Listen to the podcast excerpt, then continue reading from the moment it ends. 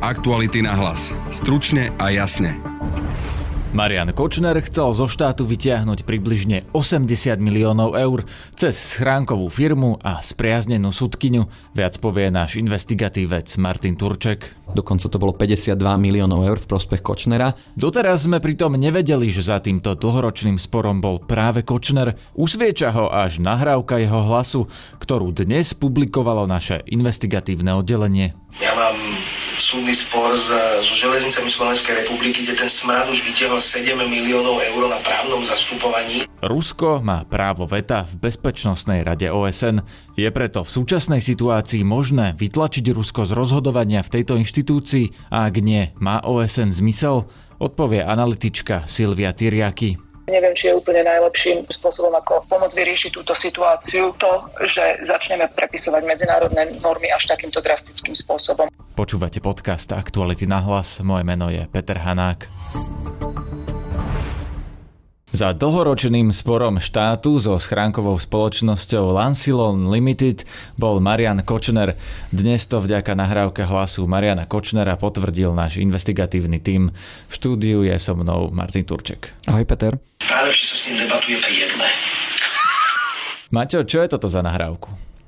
Ide o nahrávku stretnutia Mariana Kočnera v jeho hoteli na Donovaloch spoločne s Erikom Mikurčíkom, ktorý sa sporí o hotel Carlton spoločne so dvoma spolumejiteľmi Esetu. A, ten, a tí bederovci ako z Bonulu, oni majú teda naozaj akože taký výtlak na tom, na tej nake. Hej? No a prečo Marian Kočner tieto veci, napríklad o spore so železničnou spoločnosťou Slovensko, hovorí práve tomuto pánovi Mikurčíkovi. Čo oni majú spoločné? Marian Kočner sa vyjadruje veľmi voľne k rôznym témam, určite sa snaží byť žoviálny aj preto, aby tú druhú stranu nejakým spôsobom presvedčil, že sú nejakým spôsobom priatelia a podobne. Čo sa týka nejakej aktivity Nora Bedera, e, tá aktivita bola len kvôli, kvôli výbuchovi. Takto sa zvykol bežne baviť s ľuďmi a a aj v prípadoch, v ktorých mal nejaké svoje záujmy, ktoré sa snažil hájiť. Tá nahrávka, ona je súčasťou nejakého vyšetrovania, alebo ako sme sa k nej dostali? K tej nahrávke sme sa dostali od iného zdroja a neskôr uh, jeden z účastníkov toho stretnutia, teda Erik Mikorčík, potvrdil pravdivosť tej nahrávky, teda jej autenticitu. Takže to nie je nejaká nahrávka z Kočnerovej knižnice, z policajných archívov, ktorá len teraz vyplávala. To je normálne naša investigatívna práca, že sme sa dostali k nejakému zdroju aj nejaké nahrávke. V tomto prípade nejde o nahrávku z nejakého policajného spisu. Mám naozaj problém so všetkými tými ľuďmi, ktorí, okay. Ktorí sú proti vám, pretože aj mne, mne kedysi vošli do cesty ako kadela, to by som uškrtil Ježiške vody. Ja mám súdny spor s, so železnicami Slovenskej republiky, kde ten smrad už vytiahol 7 miliónov eur na právnom zastupovaní. Mm-hmm kde ja som vyhral prvý stupeň. Tak o akú kauzu vlastne išlo? Už som spomenul, že je to spoločnosť Lansilon Limited, čo je vlastne cyperská schránková firma, ktorá sa dlhé roky sporila so štátom. O čo tam išlo? Dokonca nielen táto schránka, táto schránka Lensilon neskôr postúpila tú pohľadávku na inú americkú schránku, ktorá sa volá Stately Investments. A práve za ňou mal stať Marian Kočner, teda aj podľa svojho priznania na nahrávke. A ide o spor, v ktorom firma sa snažila dosiahnuť odplatu za naprojektovaný rušeň a neskorší predaj desiatok týchto rušňov, ktoré sa v minulosti železniciam nepozdávali a preto ich nechceli odobrať. Ten spor sa vliekol naozaj od 90. rokov, kedy e, vznikol nejaký prototyp rušňa, na základe ktorého mohli, ale nemuseli podľa všetkého železnice odobrať e, desiatky týchto rušňov. A v tomto spore išlo až o 50 miliónov eur, ktoré v istom čase dokonca na prvom stupni uh, odklepla súdkynia Miriam Repáková pod, v úvodzovkách Kočnerovcom. Tu by som sa rád zastavil pri súdkyni Miriam Repákovej, lebo pokiaľ vieme, tak ona je jedna z tých v úvodzovkách Kočnerových súdkyň, ktoré s ním mali nejakú komunikáciu, čo bolo odhalené už pred asi dvomi rokmi, keď e, sme hovorili o tom, že ktorí súdcovia spolupracovali s Kočnerom, ktorí mu čo odklepli, tak toto je jedna z tých kaos, keď vlastne táto súdkynia Miriam Repáková odklepla Marianovi Kočnerovi veľké peniaze, ktoré mali odtiecť zo štátnej firmy na účet Mariana Kočnera, áno? Áno, presne tak. Uh, Miriam Repáková sa dokonca v prípade Technopol vyjadrila, že jej Kočner hovoril uh, do toho prípadu a tuto ide o ako keby ďalšie spojenie, kde odklepla, dokonca to bolo 52 miliónov eur v prospech Kočnera, ale nakoniec uh, vyššie súdy tento verdikt zrušili a štát nakoniec z tohto sporu nemusel platiť ani euro.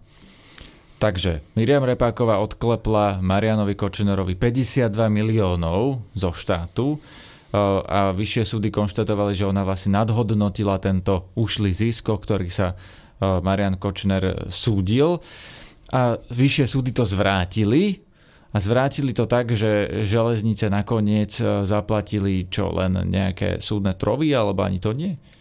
Pokiaľ viem, železnice vyhrali ten spor, čiže asi nemuseli platiť ani súdne strovy, určite museli platiť advokáta. Advokátom železnic bola v tomto spore advokátska kancelária Relevance a podľa vyjadrenia e, jej partnera Alexandra Kadelu dostala advokátska kancelária niečo vyše 4 milióny eur za tento spor, vrátane podielovej odmeny za výhru. Zo štátu. Áno, áno, z, z dvoch štátnych spoločností, železničná spoločnosť Slovensko prepravca a e, nákladný prepravca zo SSK Cargo. To je to, čo tam Kočner hovorí na tej nahrávke, že tento e, advokát Kadela vytiahol peniaze na tých e, trovách, alebo ako to máme chápať? Áno, Kočner vravel, že e, Alexander Kadela v tomto spore mal vytiahnuť od štátnych prepravných spoločností 7 miliónov eur. Podľa všetkého ide ale nesprávne číslo, ktoré tam Marian Kočner spomína ale železničná spoločnosť je spokojná s tým, ako ten spor dopadol, napriek tomu, že zaplatili takéto veľké peniaze. To je v tvojom článku, preto sa teba na to pýtam. Železničná spoločnosť napriek tým nákladom na súdny spor označila svoje počínanie za efektívne tým, že im hrozilo vyplatenie desiatok uh, miliónov eur. Železničná spoločnosť Slovensko ale spomenula náklady 380 e, tisíc eur od roku 2012. Predtým žiadne náklady nespomínajú. Neviem presne, koľko zaplatilo Cargo, uh, advokátskej kancelárii Relevance, ale teda spoločnosti štátne to hodnotia ako správne rozhodnutie. Takže v skutočnosti vlastne tento advokát síce dostal 4 milióny od štátu, ale štátu zachránil na vyšších súdoch oveľa väčšie sumy, ktoré v konečnom dôsledku neboli vyplatené Marianovi Kočnerovi. Tak je to? Tak tá pohľadávka bola špekulatívna, čiže ťažko povedať, e, do akej miery bola záchrana e, daná tým, že v spore nebolo žiadne merito veci a do akej miery bola daná schopnosťou advokátov a bolo by aj zložité preverovať, nakoľko efektívne boli vynaložené tie prostriedky na advokátov. Ide o naozaj vysokú sumu, nie je bežné, aby advokátske kancelárie e, inkasovali napríklad 4 milióny eur za spor, ale rozhodne je to výhodnejšie ako platiť 50 miliónov. Áno, ale zrejme pri takomto veľkom spore e, sa to počíta na percentá tej sumy, o, ktorej, o ktorú sa súdia, preto sa na to pýtam. Takže dá sa to čítať aj tak, že uh, vyššie súdy vlastne zachránili to, čo uh, Miriam Repáková chcela Kočnerovi priznať? Áno, vyššie súdy urobili korekciu tohto rozhodnutia. Takže Kočner sa vlastne spoliehal na to, že Repáková na okresnom súde v Bratislave rozhodne a štát sa neodvolá napríklad, alebo štát prehrá na druhom stupni, to bola jeho stratégia? Ťažko povedať, aká presne bola Kočnerová stratégia. Myslím, že v tomto prípade Repákovu nespomínal, že by mal nejakým spôsobom vybavené rozhodnutie, ale ako vieme z iných správ a z iných konaní, tak Kočner bol známy tým, že uh, si fandil a snažil sa uh, dosahovať úspechy na, na súdnych konanie, v súdnych konaniach na akejkoľvek úrovni, čiže nejakú formu plánu určite mal. Z toho, čo hovoríš, mi vyplýva, že tá kauza je už uzavretá. Štát nezaplatil Marianovi Kočnerovi nič, zaplatil iba právnikovi. Čo sme sa teda nové dozvedeli z tej nahrávky, ktorú sme dnes publikovali? Z tej nahrávky sme sa hlavne dozvedeli o Kočner, potvrdení samotného Kočnera, že stál za týmto sporom. Dneska som opäť na prvom stupni. Uh-huh. Nejde o úplne novú informáciu ako blesk z čistého neba, pretože v, už v roku 2019 sme na Aktuality.sk informovali o tom, že Kočner má väzby na túto spoločnosť. Písal totiž názov tejto spoločnosti v tréme svojmu kumpánovi Jozefovi Dučákovi. Dnes je však vďaka tejto nahrávke jasné, že Kočner sám priznáva, že za tou spoločnosťou de facto stojí on. Že to nie je nejaký jeho priateľ, niekto známy, na koho e, spor by sa pýtal, ale že je to on. Aby som to zrekapituloval, tak on vlastne Kočner dostal nejakú pohľadávku od nejakej e, firmy, ktorá kedysi dávno mala vyvinúť lokomotívu pre slovenské železnice alebo pre slovenský štát. Tá lokomotíva nefungovala, alebo s ňou neboli spokojní, nezaplatili za ňu a on túto pohľadávku odkúpil a cez tieto schránkové firmy od štátu vymáhal, až kým nenarastla do tej sumy, e, koľko miliónov to bolo? 51 či 52 prisúdila Repáková, ale v konečnom dôsledku to malo byť viac? Uh, áno, tá žaloba bola o 80 miliónov eur plus príslušenstvo, teda spolu až 130 miliónov eur.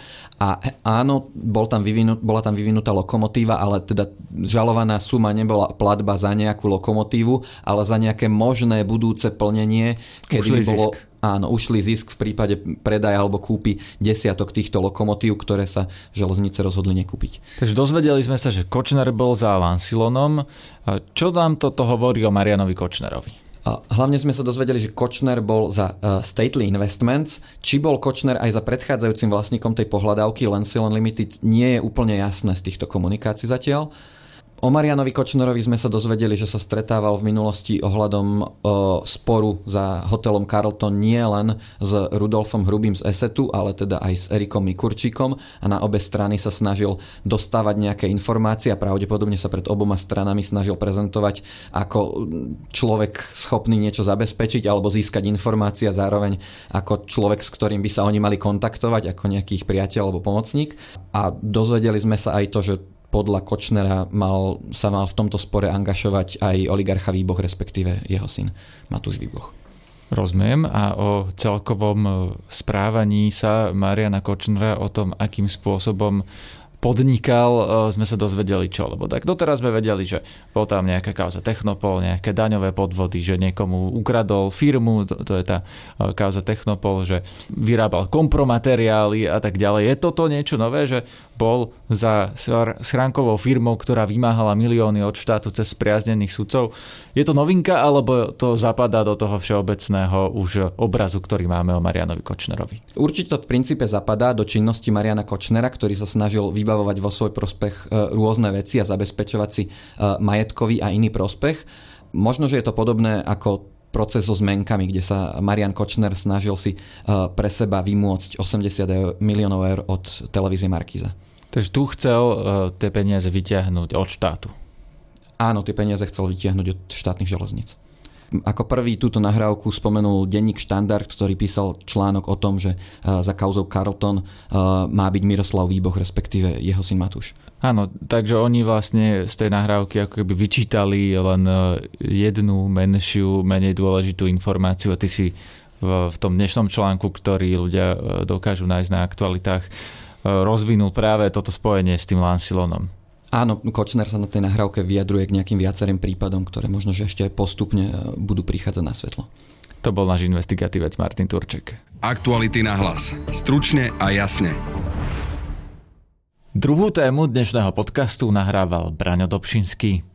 Na Ukrajine už niekoľko mesiacov zúri vojenský konflikt, konflikt, ktorom je jednoznačný vinník a jednoznačný páchateľ. Rusko Ukrajinu napadlo, no a napriek tomu je medzinárodné spoločenstvo prakticky bezmocné. O tom, aké možnosti vlastne má globálny systém bezpečnosti, budem hovoriť s analytičkou, ktorá prednáša medzinárodné právo na Bratislavskej Bísle, Silvou Tyriaky. Dobrý deň. Dobrý deň, prajem. Takže je tu vojna, v ktorej máme jednoznačného páchateľa. Rusko napadlo Ukrajinu. Medzinárodné spoločenstvo to ale nebolo schopné nejakým spôsobom odsúdiť e, kvôli konštrukcii Bezpečnostnej rady, v ktorej má Rusko právo veta. Ale, aby som to zaktualizoval, šéf OSN, pán Guterres, bol aj v Moskve, bol aj v Ukrajine a skončilo to tým, že ako náhle sa porozprával s Lavrovom, ruským ministrom zahraničných vecí, ocestoval do Kieva, tak e, v podstate sa dá povedať, že skoro ho tam bombardovali. Z vášho pohľadu, e, má medzinárodné právo nejaké možnosti v takomto konflikte, respektíve môže OSN nejakým spôsobom niečo urobiť, ak sa jeden z hegemónov bezpečnostného systému, teda Rusko, v úvodovkách zblázni? Medzinárodné právo samozrejme má spôsoby, ako s týmto nakladať. Hovoríme o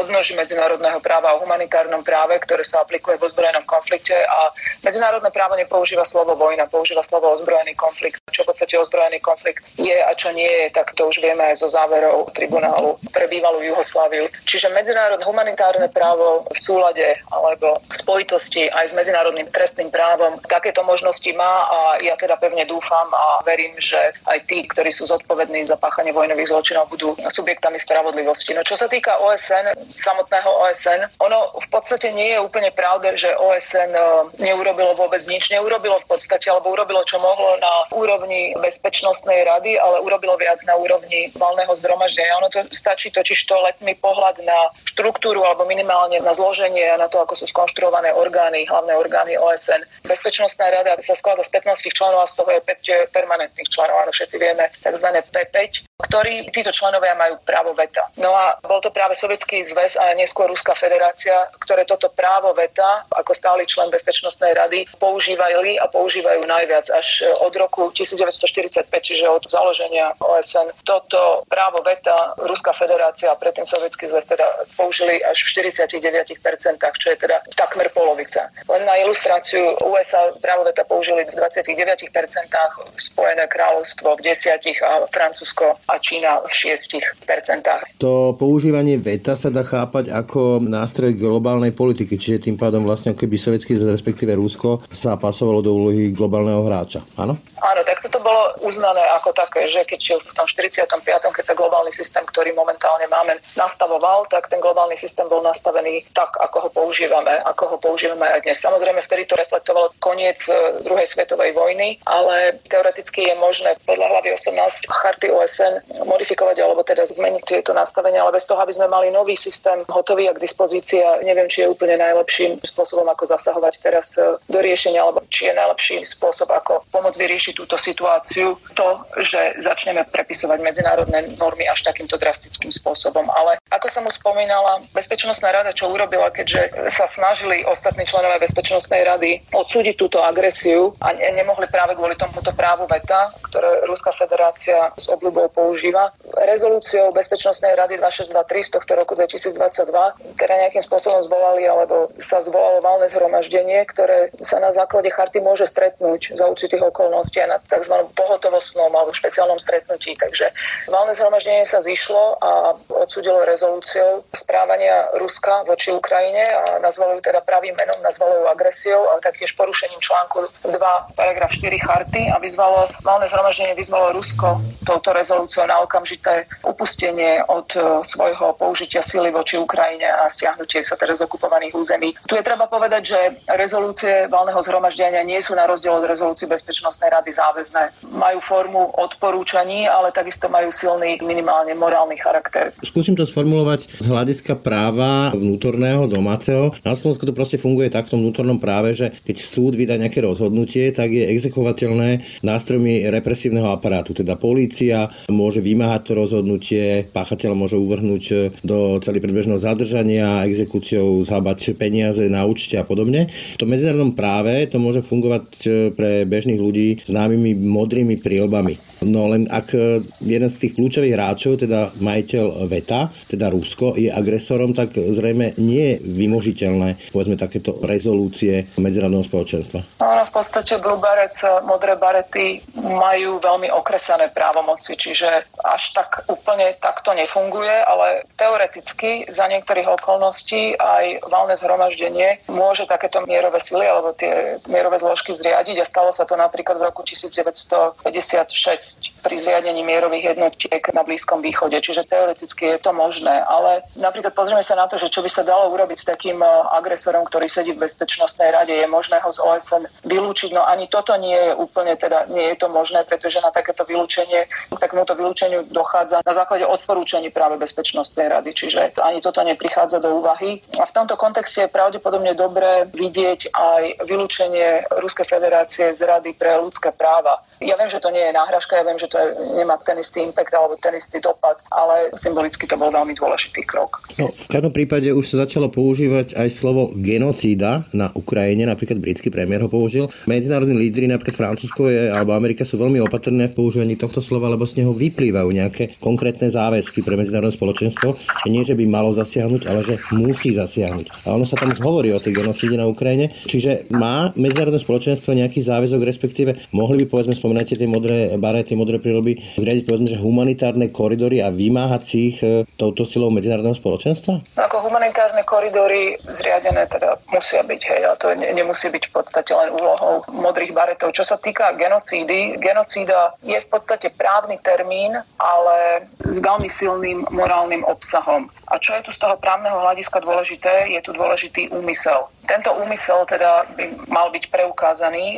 Ja si myslím, že v rámci, či už to bude tribunál, alebo či sa s týmto bude zaoberať Medzinárodný trestný súd, ja si myslím, že táto otázka nastolená bude a myslím si, že keď sa tento konflikt skončí, dúfam, že teda to nebude veľmi dlho trvať, tak dúfam, že uvidíme súdne procesy aj v tomto duchu. Čiže, aby to bolo jasné pre lajkov, aj keď povedzme sa medzinárodné spoločenstvo zhodne na tom, že sa niekde pácha genocída, spomeniem iný príklad Randa, kde sa hovorilo o aktoch genocídy, tak e, keď sa povie, že tam je páchaná genocída, tak vlastne medzinárodné spoločenstvo je v tej chvíli bezmocné na to, aby zasiahlo tam, kde sa pácha? No, bezmocné nie je, ale v konečnom dôsledku o tom bude rozhodovať trestný tribunál, tak ako to bolo v prípade Rwandy alebo bývalej Jugoslávie. Ale myslím to, keď sa to deje. No keď sa to deje, tak tiež nie nie je absolútne bezmocné a samozrejme určité zložky medzinárodného spoločenstva by zasiahnuť mali alebo zasiahnuť môžu. Hovorím, navštívil Moskvu a potom Kiev aj šéf OSN. Tu na Slovensku sa veľa hovorí aj medzi politikmi, že kde je teda medzinárodná organizácia, prečo sa nedojednáva mier. Akú vlastne šancu nejaký mier dojednať, respektíve aký mandát má šéf OSN na to, aby niečo vyjednal, teda nejaké prípadné prímerie alebo nejak dotlačil Rusko a Ukrajinu za nejaký rokovací stôl. S akým mandátom tam môže prísť, keď vlastne, neviem, s akým mandátom? Hlavnou úlohou OSN je udržanie mieru. Najprv podľa ustanovení hlavy 6 charty OSN a táto hlava, hlava 6 v podstate pojednáva o, alebo teda nejakým spôsobom načrtla diplomatickú a právnu cestu na mierové urovnanie konfliktu alebo na pokojné riešenie sporov. Čiže tu v článku 33 je presne vymedzené, čo sa môže podniknúť, čo by sa malo urobiť, aby sa to riešenie sporov udialo pokojnou cestou, rokovaniami, vyšetrovaniami vyšetrovaniami faktov, fact-finding, hej, sprostredkovaniami, mediáciou, zmierovaním a tak ďalej, alebo potom súdnou cestou, arbitrážou, súdom a tak ďalej. No a čo v podstate robí generálny tajomník eh, Antonio Guterres, eh, sú jeho aj good offices a v podstate aj tá mediácia. Čiže ja si nemyslím, že niekto z nás by chcel byť momentálne v jeho koži, robí to, čo najlepšie, najlepšie vie a môže za daných okolností. K hlave 7 potom, ktorá teda už eh, pojednáva alebo hovorí o vynútení sankcií, autorizácii alebo teda o použití sily sa pristupuje až potom mierovom vyčerpaní všetkých prostriedkov. Čiže je zjavné, že medzinárodné spoločenstvo stále verí a dúfa, že táto vojna na Ukrajine, a teda ruská agresia na Ukrajine, je ešte stále vyriešiteľná diplomatickou cestou na základe hlavy 6. Ste sa pýtali na základe čoho, čiže na základe ustanovení hlavy 6 charty OSN. Nechcem byť zlý, ale tá súčasná pozícia šéfa OSN, teda generálneho tajomníka, mi tak trošku navoduje citát, ktorý sa pripisoval Stalinovi, keď e, mu spomínali pápež, že koľko má pápež divízií, sa opýtal Stalin. Takže pokiaľ generálny tajomník OSN nebude mať dispozícii v úvodzovkách nejaké divízie, aby dotlačil tie strany k rokovaniu, tak je prakticky bezmocný. To je jedna vec a druhá vec je, viete, ako rokovania akékoľvek predpokladajú alebo počítajú s tým, že tie obidve strany majú nejaký rozumný zámer alebo rozumný cieľ. Ja tiež nechcem byť zlá a ani nechcem nejakým spôsobom e, vzbudzovať strach, ale v tejto momentálnej situácii ani ja úplne presne nevidím, ako by sa toto dalo momentálne riešiť momentálnej situácii diplomatickou cestou. Uzavrieme ešte túto tému medzinárodných organizácií, predovšetkým OSN. Tým, čo ste už aj vy naznačili, objavujú sa také úvahy o možnej reforme Organizácie spojených národov, tým spôsobom, že by sa nejako silou valného zhromaždenia vytlačilo, povedzme jasný agresor do budúcna. Nie je nutné to nejakým spôsobom zmeniť, že aby nebol rozhodcom v kauze, ktorej je sám účastný, teda agresor zároveň, ten istý člen OSN, však to nedáva logiku.